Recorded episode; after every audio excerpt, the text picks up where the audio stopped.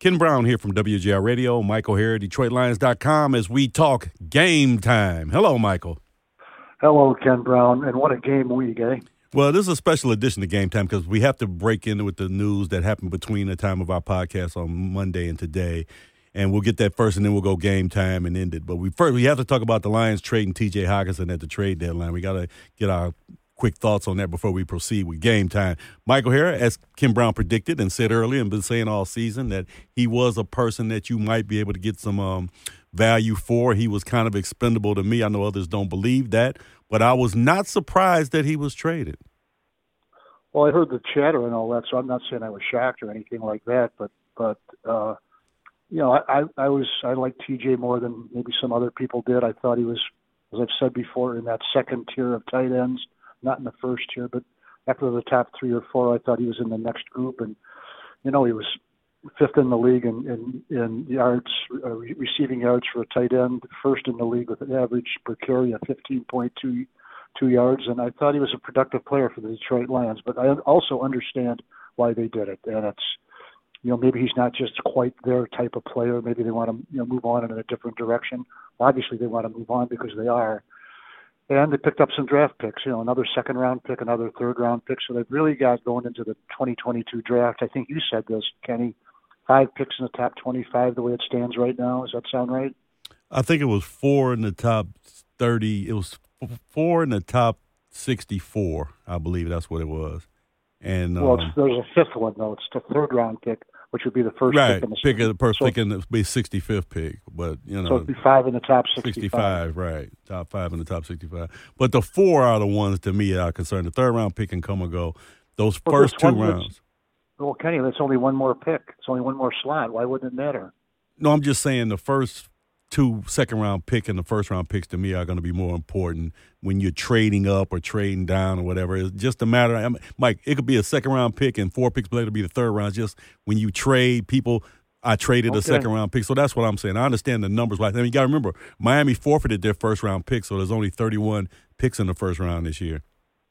Right, absolutely, that's so, correct. So the that third round pick right now that the Lions already have would be the like the fourth right It would be like the last if that's it. But I, they're not going to. I'm going to tell you right now, people don't get excited for them being the worst team in the league. It's not happening.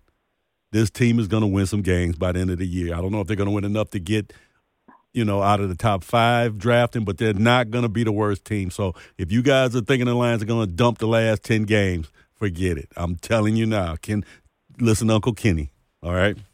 Not and there was one other, yeah, and there was one other move that we haven't mentioned yet either. And that was the firing of the secondary coach Aubrey Pleasant. Yeah, yeah we talked. About, we talked about Aubrey Pleasant. We talked about that Monday. That was happening gotcha. right when we did the okay. podcast, so we did talk okay. about that. But if you want, if you got anything else to say about it, and you know, new no, information has come to light. No, but the only one thing that the question all week with with, with uh, Dan Campbell and the players are how are they going to keep their focus with all this going on? Well, number one, I mean, I understand that too, and I think there, there's some sort of reaction to it. But I think more so for the for, for the coach and his colleagues than it is for the players because the coach is out of a job. TJ is in within the Minnesota Vikings with a team that's six and four. Why would anybody be, you know, have any recriminations or whatever about that? He's a, he's got a better deal, and obviously the Vikings like him. They want to sign him to a long term deal, I'm sure, and so he landed right on his feet.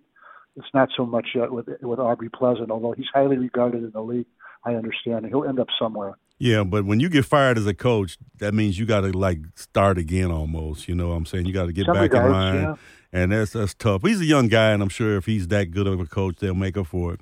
And the last thing I want to say about T.J. Hockenson, and I'm gonna tell you right now, go look at Brandon Pettigrew's time with the Lions Brandon Pettigrew had more of an impact than T.J. Hockenson did. I'm just want to put that out there. I'm not saying bad about either player. I'm just saying everybody wants to think Brandon Pettigrew was this bad pick.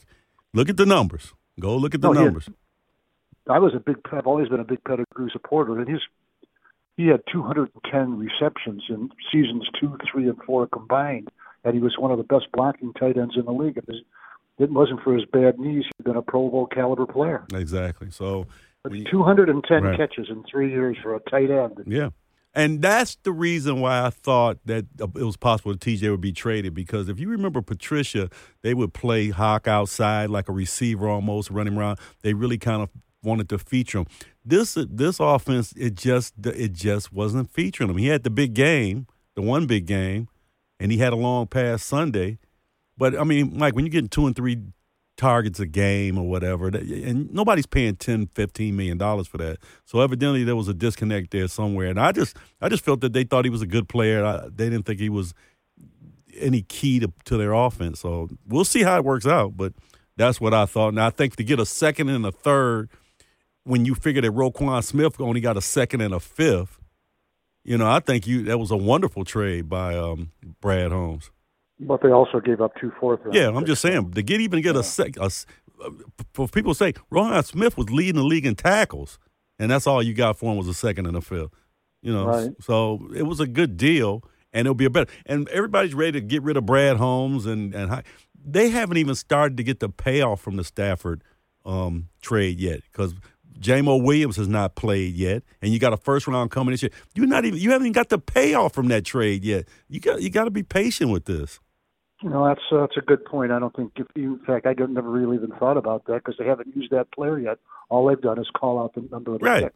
That's exactly right. Them. They haven't had a. So you, I, we, have made history here. I agree with you. Yeah, I was about to say something's wrong. Is this a, a good? It must be Good Friday. Is this April? Is a, anyway, um, let's get to the game now. Uh, the Lions are a three point underdog, three and a half point underdog to the Packers. You know I hate the Packers. You know I hate. You know I hate Aaron Rodgers, and I, I never want to see him win. And I, I, I don't care what we're playing, if it's tiddlywinks or football. I want the Packers to be defeated, and I want the people of um, Green Bay to go back home. So, is there any way the Lions can win this game? Are they in this game? Well, they're, they're able to score points. That's for sure. They've scored points all year. even last week against the uh, against the Miami Dolphins. Yeah, they went cold in the second half, didn't score a point, but they already had 27. I mean, when that offense is clicking, it is really humming. Now they've got some injuries. You know, we don't know if Josh Reynolds is going to play, and, and maybe a, we're never sure about Andre uh, DeAndre Swift. So they could be, you know, be pulling guys off the practice squad again this this uh, this week to fit it in. But I can see it being a I can see it being a fairly tight game. My pick is, you know, I, I like the, the Packers to win the game. They've lost four straight. Uh, and you would say, well, what are the odds of them losing five straight? Well, the Detroit Lions have lost five straight. What are the odds of them losing a six straight? So I think it's whichever, you know, obviously one team's going to end its losing streak, and you would hope here that would be the Detroit Lions, but I I, I just don't see it. But, but but I don't think it's an impossible task either. Yeah, the, only thing that bothers me about this game this week is the receivers. Um, like you said, Josh Reynolds, he must have got hurt um, on the turf um, after he missed the last ball or something. I don't know when he actually got hurt. I know he'd been hurt the week before. Well, he's been hurting. He's been hurting. You know, he's been playing hurt. Right. So you know, the receivers are really your bare bone in the receivers now. Tom Kennedy, this is the example to all you people out there. Difference between preseason games and, and regular season games. The, to Tom Kennedy is like a 4A baseball player to me, just right below the line of major league, better than AAA. You know, a good AAA player. You can see it in the games he's played. He's he's, he's all this. Everybody, Tom Kennedy gets a chance. Blah blah.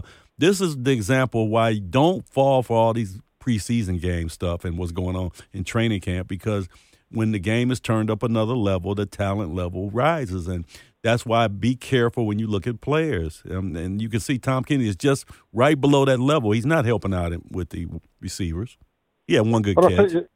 I tell you, Kenny, one guy you can who, who really when when the tempo gets turned up, I think he turns up with it to some degree, and that's Kalif Raymond, uh, wide receiver. He's got speed, he's tough, he competes, competes for the ball.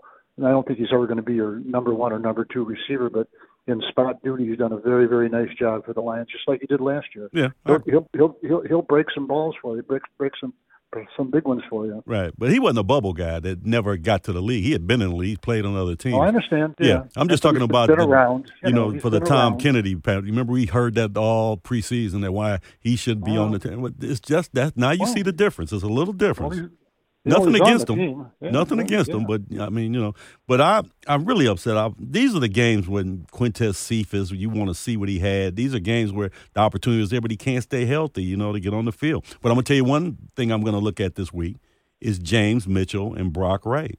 and if they bring up um, what's his name, the third tight end with the S, Zylstra.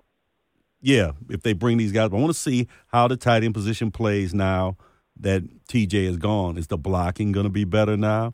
Is there more in the receiving game? Is there less in the receiving? So that that interests me to see how that's going to work out. Because well, I think I think we'll see James Mitchell Kenny as a as a uh, as a receiving threat. Look at at Virginia Tech, we averaged what 17.2 yards per catch before he got hurt.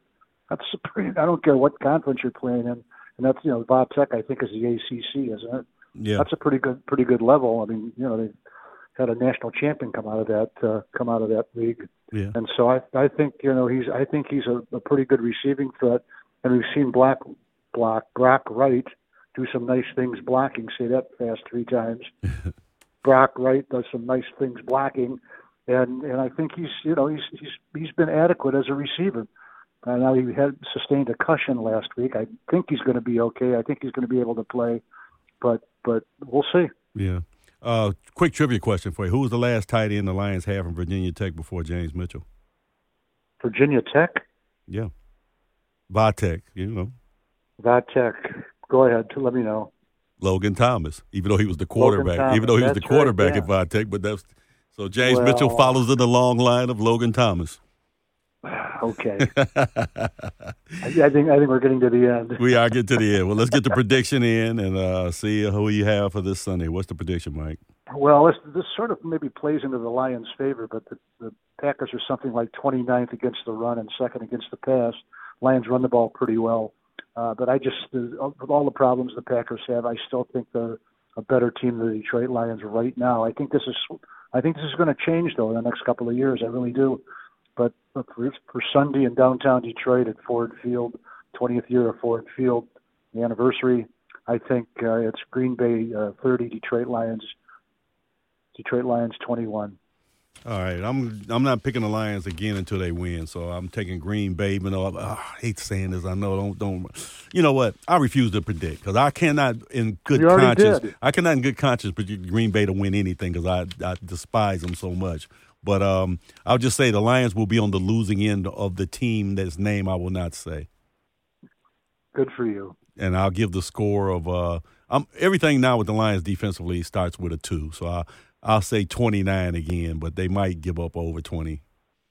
You know, to over 29. They might give up in the 30s, but I'll say they I say they're going to give up in the 20s this game because I'm not really impressed with that quarterback guy number 12 this year. Aaron Rodgers. I don't mention his name. I don't mention his name, Mike. I don't mention his name. All right. All right. That's it for the game time. See you guys next Monday on the K&M podcast.